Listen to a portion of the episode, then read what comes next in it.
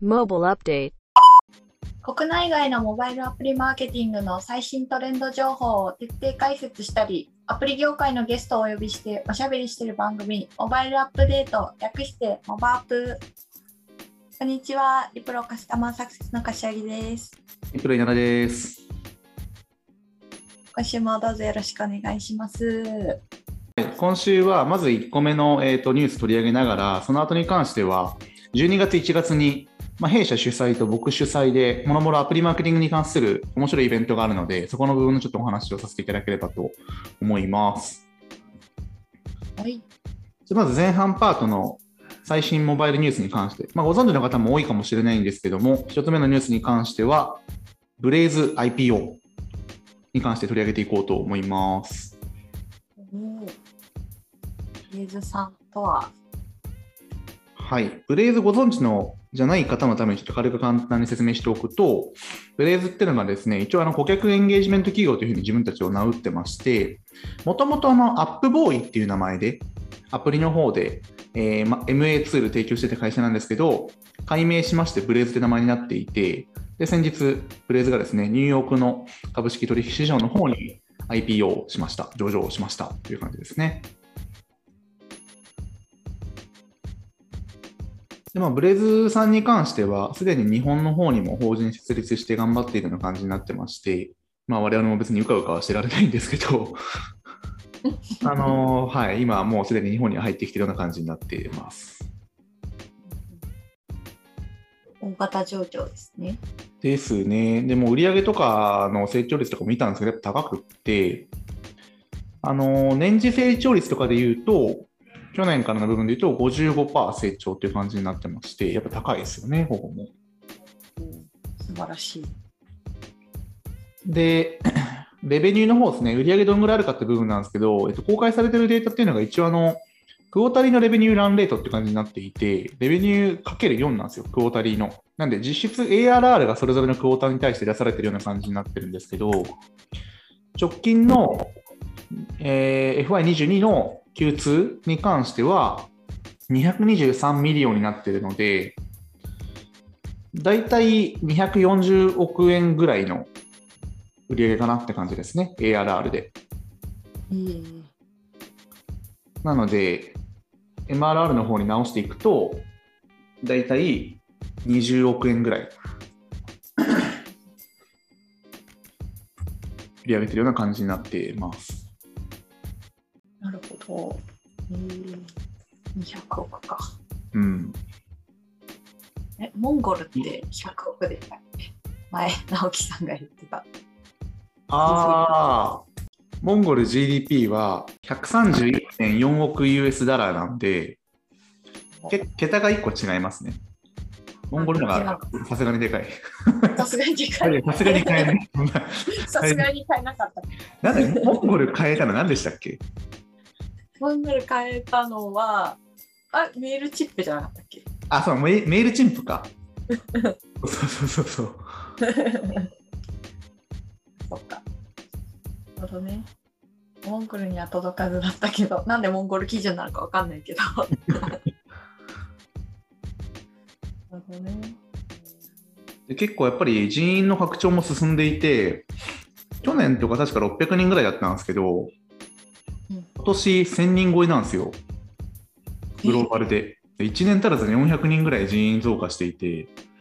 むちゃくちゃ早いなって感じですよね。くらいうん違う人がいるって感じだね。うん。コーポレートも大変そうだね。そうだから人員構成ちょっと気になるんですよね。結局あの、まあ、後ほど触れる彼らの強みというか、機能の方向性としては、パートナーシップ、エコシステム型を構築しているので、多分その自分たちで開発する組織も持ってるんですけど、今拡充している部分っていうのは、どっちかっていうと、プリセールスとか、あとはビズデブの領域の方が結構多いんじゃないかなと思っていて、うん。今年増えたその400人っていうところの人員構成っていうのはちょっと気になってはいますね。他社とつなぎ込むためのうん。ビズデブだとか、プリセールスみたいな層を増やしてるんじゃないか。そうそうそうそうエンプ。エンタープライズの方に行く際に、まあ、エンタープライズの基幹システムとつなぎ込むところが多分重要になってくると思うので、そこはプリセールスがやりますみたいな感じで売ってると思うので、そこ人員増加してるんじゃないかなとは思ってはいます。で、えっと、彼らのそのプロダクトの変遷というところで言うと、一応軽く見てみたんですけど、あの創業自体は2011年なんですね。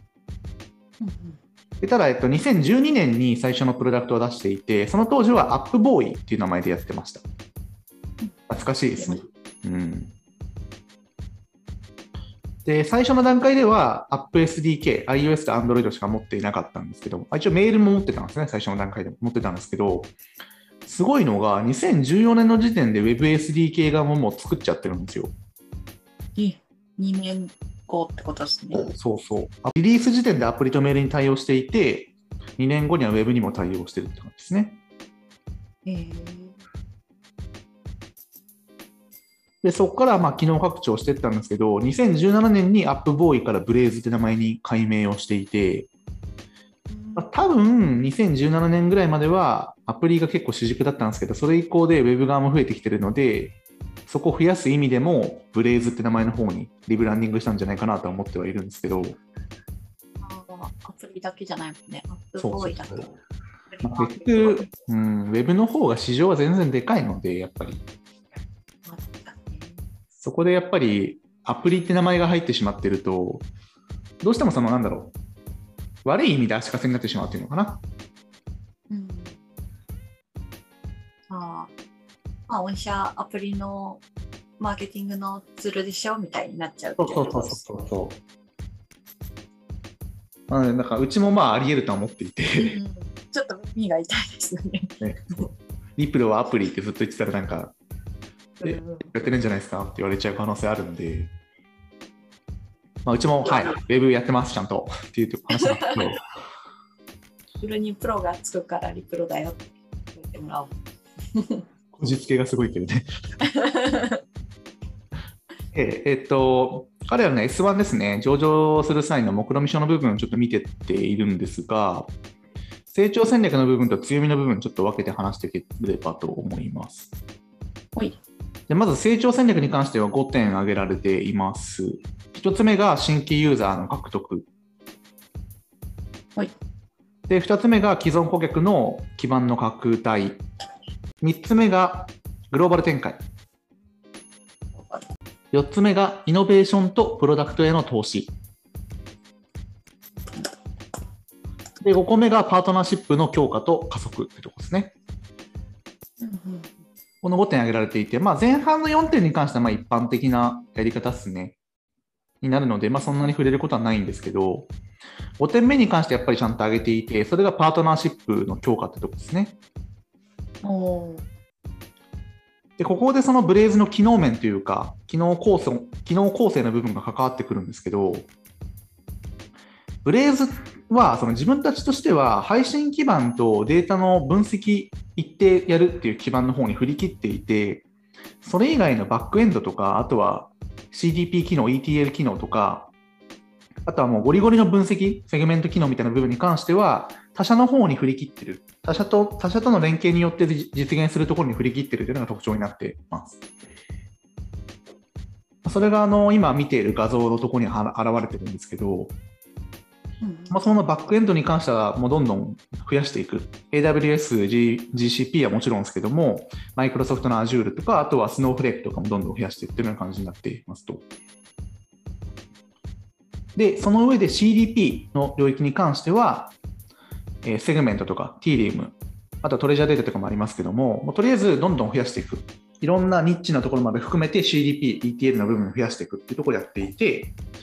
で最後のゴリゴリの分析基盤に関しては、すでにもうシェアを結構獲得しているアンプリチュードとかミックスパネルとかとどんどん連携をすることによって、それをつなぎ合わせるハブ、そして配信基盤というところに振り切っているのがブレイズの特徴になっています。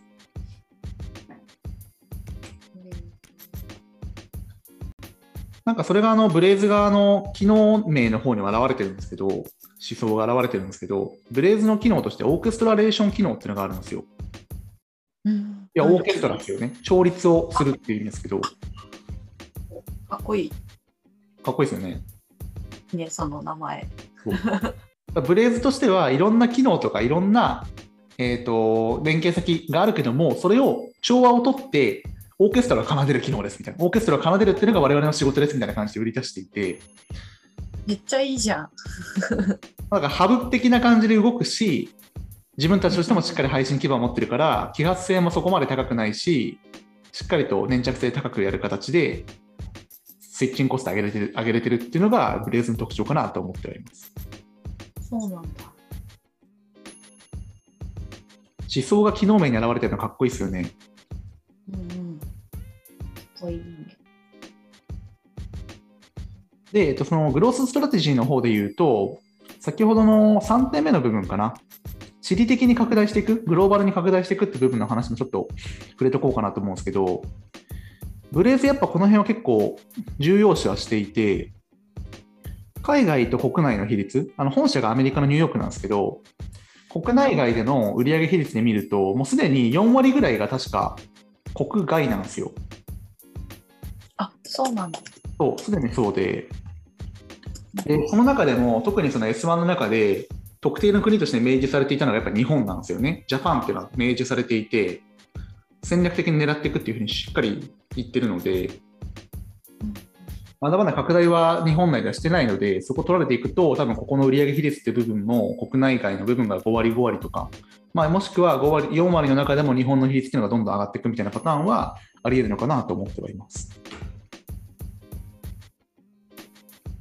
エンタープライズな会社さんとかが多いからね、ジャパン。うん。まあ、あとはそもそもその、なんだろうな、マルチチャンネルでいろんな基盤をつなぎ合わせて、しっかりと運用できている企業さんも多分そこまでいないと思うので、そこに対しては、まあ、ブレイズのオーケストラテーション機能とかを使うと結構便利になるので、その文脈とかで売りやすいのかなと思っておりますね。っていうのが成長戦略の部分。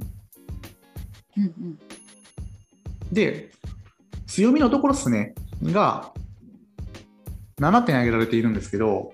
まあ、1個目がクロスチャンネルの対応。2つ目がリアルタイム処理。3つ目がマーケター以外のプロダクト担当も全員が一緒に使える。で4つ目が使いやすい UI と機能によって価値を感じるまでの時間っていうのが爆速っていうところ。で、5点目がエンタープライズ向けの安定した基盤。6個目が API を公開してインプット、アウトプットプロセスの各種ツールと連携を可能に。で7つ目が Blaze Bonfire と呼ばれるユーザーコミュニティに3000人以上が参加していて、Blaze の使い方や活用方法をシェア、議論している。この7点がコンペリティブストレンスというところで挙げられてはいます。まあ、なんか最初のその1点目、2点目、3点目、4点目、5点目に関しては、正直、まあ、いわゆる MA で必要になる機能、要件になるので、まあ、そんなに別になんか特殊じゃないとは思ってはいますと。チャンネルを増やしましょうとか、処理速度を上げましょうとか、マーケター以外も使えるよねとか、あとは、その、タイムトゥーバリューのとこですね。が、どれだけ早いかってところはまあ一般的なところ。あとはエンタープライズ向けで安定した基盤っていうのもまあ一般的なところだと思うんですけども、最後の6つ目と7つ目に関しては結構僕は特徴的だなと思っていますと。6つ目が先ほど言ったように API を公開して、インプット、アウトプットプロセスの各種ツールと連携を可能にするというところになっているので、ここは先ほどのそのブレイズの自分たちの持ち分、自分たちの持ち場としては、各種ツールをオーケストラしますと。うんうんっていうところに振り切っているので、まあ、そのためにやることとしては、自分たちの API というのをどんどんオープンにしていって、各種ツールっていうのが使えるようにする、組み込めるようにする。まあ、ネットワーク外部性を働かせるっていうところになるかなと思うんですけども、それやるための API 公開っていうのが1個の強みっていうふうに挙げてはいますと。うん、で、7つ目の部分もやっぱり MA だと特に重要かなと思うんですけども、ユーザーコミュニティしっかり運営してますっていうふうに言ってるんですよね。うんまあ、あのー、日本内だとやっぱりカルテさんとかもやってはいますけど、うちもやってますけど、やっぱ MA って使うの難しいじゃないですか。そうね。確かに。この間、マルケットをちょっと使おうと思って、いろいろ見てたけど、あの分かんなくて12月にコミュニティイベントあるから参加しようってなりましたそうっすよね。やっぱなんかその使い方自体も難しいし、あとは自社にとって一番いい活用方法はどうなのかって部分を教えてもらいたいじゃないですか。同じ業界の人もしくは異業種の人から。あとはなんかもうむちゃくちゃやり込んでる人に、こんな裏技あるんだよねみたいな感じで教えてもらうとか。で、まあそこの交流を活発化させて活用度を上げるっていうのはもちろんなんですけども、ブレイズ側としては結局そこで活発に議論されてる内容から、プロダクト化への話とか、もしくはその解決しなきゃいけない課題って部分が見えてくると思うんですよ。こういう課題がすごい上がってるなとか、こういうことやりたいことに対して、この人はこういう裏技使ってるな、であればこういう機能を提供しようみたいな感じで、うんうんそういう吸い上げが可能になってくるので、やっぱこのユーザーコミュニティを熱心に運営してます。で、かつもうすでに3000人以上が参加してますってところ。ちょっとこれグローバルで3000なんで、どうなんかっていう話はまああるんですけども、まあ、活発に議論されてるってなっていると、ここはまあ一個の強固な強みになるんじゃないかなとは思っておりますね。生とかだと結構いろいろ議論されてそうだしうん人も多いから活発そうだね。そうですね。やっぱあの、グローバルに展開してる、かつ、本社がえ日本あ、本社が米国ってなると、リーチできる人が違うじゃないですか。英語を話す人多いんで。だよねだからそこのユーザーコミュニティ運営はやっぱ人数は稼げるよなって感じはしますよね。日本のその戦略注目されてるけどコミュニティのそう日本向けのコミュニティのところもやっていかないと日本だとうまく回らなそうだね。そうですね。でもなんかやっぱ日本でのコミュニティ運営って結構特に ML って難しいなと思っていて、なんかエンジニア界隈のコミュニティ、例えばその AWS のコミュニティとかだと、日本だいぶ活発な方で、どんどんナレッジはシェアされていくんですけど、なんかあの、ビズ側でのコミュニティ運営、日本って結構難しいなと思っていて、まあ、要はその、施策公開したがらないじゃないですか、日本って全然。ああね、うんうん、パパクられるっつって。こういうリードを取り合う系のサービスだとないよね。うん。業務効率とかだったらそれこそそうそうそうそう。そうなんですよそういう。のが活発だけどそう、バックオフィスは全然あるんですけど、てかエンジニア側とかはあるんですけど、CV を取り合う、顧客取り合う系だとやっぱ全然ないんですよ。でも海外結構その辺は全然オープンになってる傾向あるかなと思っていて、確かに。なので日本でのコミュニティ運営結構むずいなーって感じしますね、MA だと。ね正直我らも頭を悩ませてるところありますそうそうそう。お客さんにとってのそのインセンティブが全然ないから、そこの設計をしてあげなきゃいけないんですけど、別にお金とかでも動かないし、なんかモチベーションって問題でもないんですよね。うんすごい難しくですけど、まあ、ぶっちゃけ言うと、そのなんか、まあなんだろう、みんな考えつくんですよね、正直そういう施策って。誰でも思いつくんで、オープンにしていいと思うんですけどね。ああねアイディアって別に既存のアイディアの組み合わせでどんどん生まれていくものなんで、そこをオープンにしていかないと多分新しいものも入ってこないと思うんで、個人的にはどんどんオープンにしていきたいはずけどね。実写の本当に施策だとだ感じだからね。全然関係ない。じゃないアイディア考えるとかだったらやるのかなだし、その特殊事情とかもあったりするんで、お客さんの属性とか、自社の状況とか、あそのまま転用しても別にどうせうまくいかないから、ーうん。僕はあのギブアンドギブアンドギブタイプですね。うんうんうん。確かに。また同じ施策したらそら施策別に効果ないよって感じだもんね。そうそうそれだけ作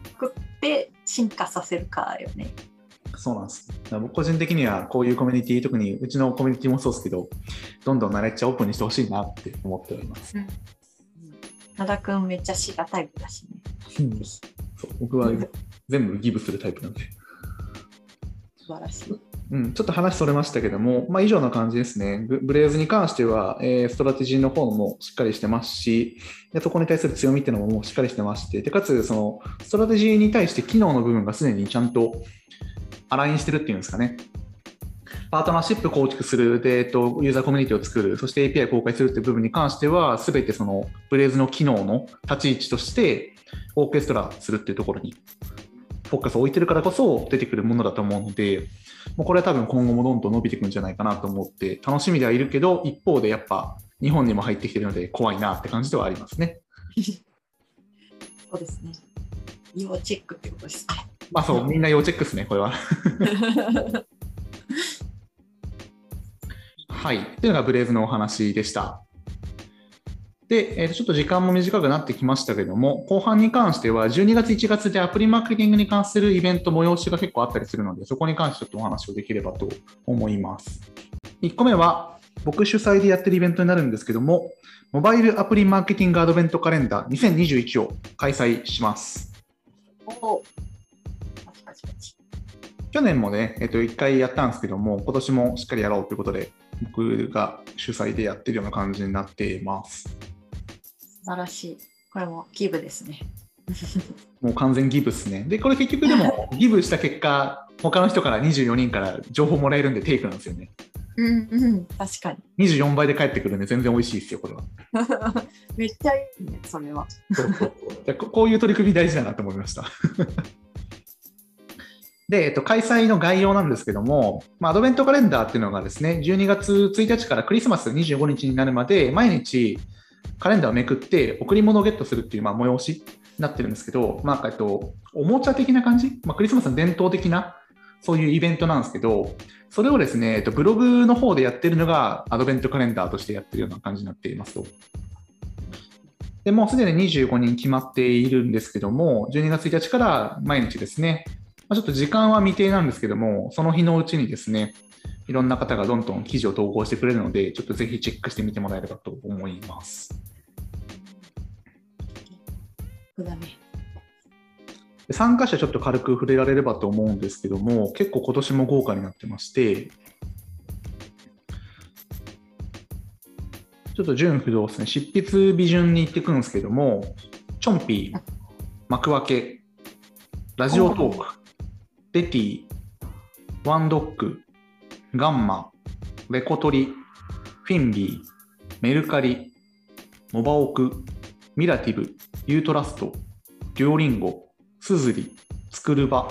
グッディア、モバオク、タイミー、デリー、みかん、大手、ニュースダイジェスト、リプロっていう感じで、むちゃくちゃ豪華ですね、今年も。うおー豪華すぎる。うん。去年からね、引き続き参加してくれてる方もいるんですけども、新規でご参加いただく方も結構いて、でかつあの職種というんですかね、参加いただく職職種に関しても、マーケティングからデザイナー、プロダクトマネージャー、CEO まで結構多岐にわたってるので、まあ、いろんな観点からアプリマーケに関する知見っていうのがどんどん得られるんじゃないかなと思ってはいます。素晴らしい。去年もね、大盛り上がりで終わったんで、今年もすんごい楽しみですね。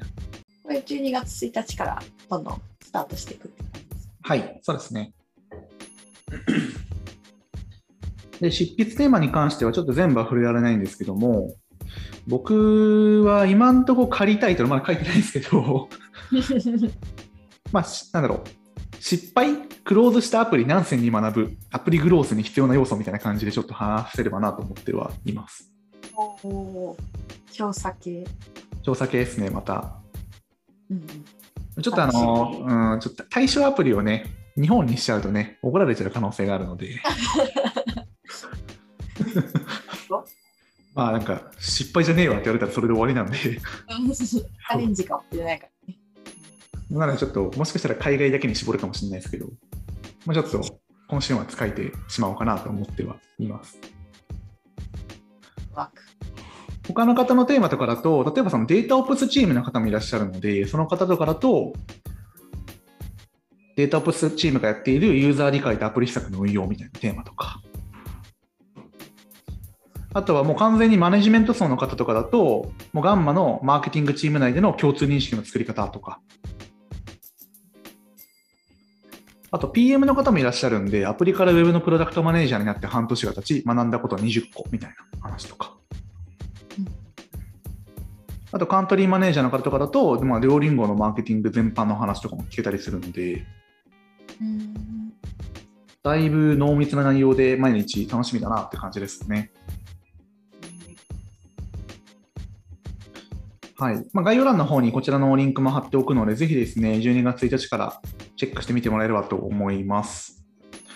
で、えっと、ハッシュタグに関しては、アプリマーケアドベント、アプリマーケアドベントで毎日投稿していくので、ぜひですね、えっと、記事読んでくれた方はですね、アプリマーケアドベントをつけて感想などシェアしてもらえると皆さん喜ぶかなと思うので、よろしくお願いします。はい、シェアしまくろう。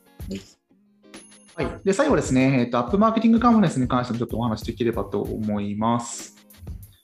はい。まあ、昨年に引き続き、リプロ主催で、大型アプリマーケティングに関するカンファレンスですね、えー開催します。アップマーケティングカンファレンス2022という名前でやっていくんですけども、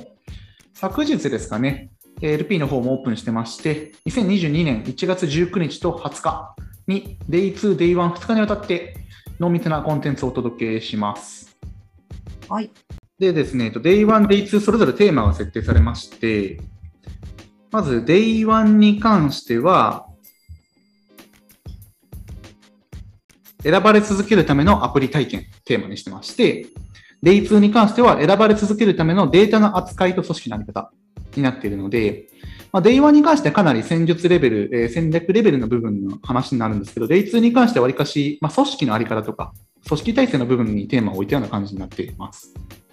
うん。なので、それぞれですね、登壇される方とかの毛色が変わってきはいるんですけども、例えば、Day1 の方ですね、結構あの、マーケティングの戦術の話とかの話になってくると、まず、えっと、セッション1の1に関しては、選ばれ続けるためのこれからの広告のあり方っていう形で、まあ、ユニコーンさんですね、アドウェイズの山田さんとか、あとは、えっと、Hulu さんと TVer さんが出るような感じになっていますと。まあ、特にですね、やっぱこの IDFA 規制周りとか、あとクッキー規制周りで広告っていうのがどんどん効果落ちてる中で、今後じゃあどういうふうにして、このターゲティング制度の低下に対して立ち向かうかっていうところを、アドウェイズの山田さんから結構聞けるのかなと思ってはいます。とか、セッション1の2とかだと、選ばれ続けるためのアプリ UX、キャンペーン依存から脱却ということで、BBIT さんと、えー TIS さんですね、が出るような感じになっています。で、次のセッションが、選ばれ続けるためのテレビ CM と信頼されるクリエイティブによるグロース戦略。で、えっと、キーノートの方に関しては、えっと、ナイアンティックのプロダクトマーケティングディレクターの方と、あとは弊社の平田ですね。が出るような感じになっていまして、顧客に選ばれ続けるためのアプリの価値とはって感じになっています。さん、ポケゴ好きだから、確かに楽、しみでそうですね。敬語を死ぬほどやってますからね。ね、あんなやってるんだってぐらいやってる。でもあれ確か息子さんのためですよね。そう、息子さんのために。そうですよね。で、まあ、ナイアンティックさん、会社名より多分、プロダクト名の方で認知されてる方の方が多いのかなと思うんですけど、ポケモン GO と、あとは先日ちょうどリリースしたピクミンブルームか、が有名かなと思ってるんですけど、まあ、ポケモン GO とかだともう6周年ぐらいいった？確か。この前6周年とかでしたっけ？どんくらいだろう？確かに。6年ぐらいかな。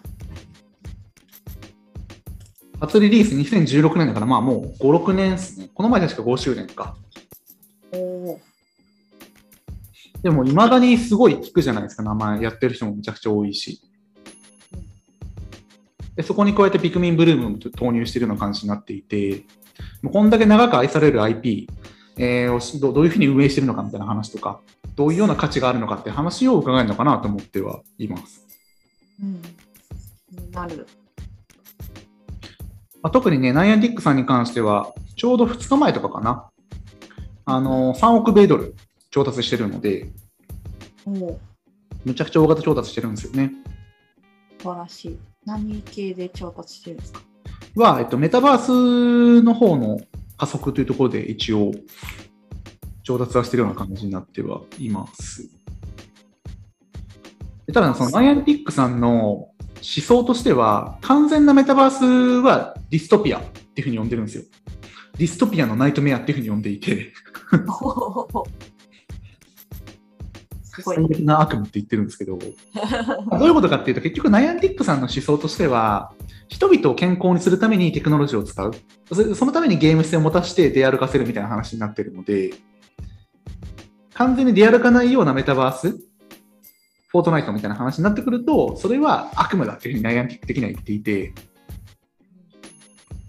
なので今回の調達に関しても、まあ、完全なメタバースを作るっていうよりは、もう少しメタバースの方に拡張しつつも、リアルのゲームを作っていくってところにフォーカスするための調達なのかなと思ってはいます。既存プロダクトに反映されるのかなちょっと楽しみですね。そうそう。ポケモン GO 側の方に、えっと、もっとメタバースの要素を強化するために調達調達するって話ですね。えー、英語なんだ。っていうのが、まあ、キーノートのお話でした。はい。で、Day1 のスペシャルセッションに関しては、ちょっと僭越ながら僕の方も登壇させていただく形になってまして、ラストのセッションですね。うんえっと変化する環境の中でも選ばれ続けるためのマーケティング思考。でえっと一緒に登壇いただくのは、暁さんの久保田さんですね。CMO の久保田さんにご登壇いただくような感じになっています。まあですねえっとまあ、継続的にヒットを生み出し続ける暁さんが、どのようなマーケティング体制とかマーケティング思考をもとにですね、こういうようなヒットを生み出しているのかってところを伺うような形のセッションになっています。うんでも事前に打ち合わせと、あと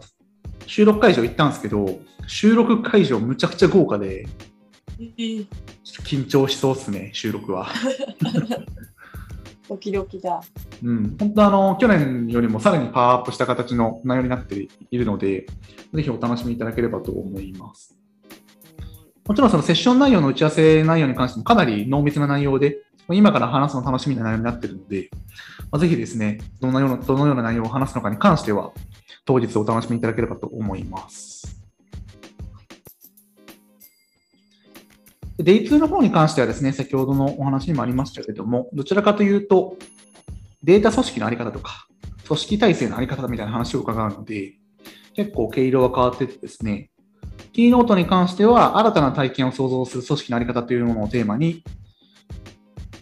みんなの銀行さんですね、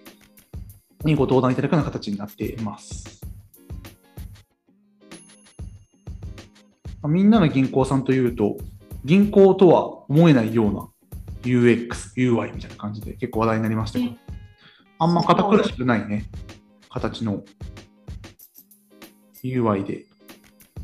かつ、かつその今までって銀行って結局窓口に行くのが前提だったじゃないですか、何かやるにも。うんうん。でもみんなの銀行さんってすごい革新的で、窓口行かなくても全部アプリ内で完結するんですよ、作業が。あ、そうなんだ。そう。その点でやっぱ新たな体験だと思うので、そこを想像するためにどのような取り組みを行ってきたのかって話とか、どのような体制だったかって話を伺えるのかなと思ってはいます。で、スペシャルセッションに関しては、選ばれ続けるためのデータ活用方法という形で、ZOZONEXT さんですね、にご登壇いただくような形になっています。ZOZO タウンというと、やっぱりこの膨大なデータを元にしたレコメンド性能とか、をもうすごい業界最先端の形でやってる形になってるので、結構昔からですよね、しかも。創業当時からだいぶその辺には力入れられてるので、そこのお話をどういうふうに活用してるのかとか伺えるのかなと思ってはいます。という形でですね、もりもりのコンテンツで今年もお届けするので、ぜひですね、来年の1月19日と20日に関してはご予定を空けていただけると助かります。もちろんですね、すべてセッションは無料でご覧いただけますので、概要欄の方に貼ってあるリンクの方からですね、ぜひお申し込みいただければと思います。すべてオンライン開催になりますので、コロナなどの心配もなくご覧いただけますので、ぜひですね、えー、セッションでお待ちをしております。今週ですね、前半に関してはブレイズの IPO に関して取り上げまして、後半に関しては12月1月のアプリマーケティングに関するイベントに関して取り上げてきました。ぜひですね、概要欄の方からアドベントカレンダーの方ご覧いただきまして、あとですね、アプリマーケティングカンファレンス2022に関しても、えー概要欄の方からお申し込みいただければと思います。えー、どっちとも、えー、12月1月、最後ですね、年末年始、アプリマーケティングに関する知見がどんどん放出されていきますので、えーこの機会にですね、ぜひ皆さんご覧いただければと思います。は願いいたします。はいでは本日の放送は以上となります。今回の放送もいかがでしたでしょうか？面白かった方はぜひ、ハッシュタグモバアップでつぶやいてください。12月以降もまた配信予定なので、取り上げてほしいネタと随時募集しておりますので、その際、ハッシュタグモバアップでつぶやいていただければと思います。それでは本日ありがとうございました。はい、また来週のモバイルアップデートでお会いしましょう。さよなら。さよなら。You know, man. You.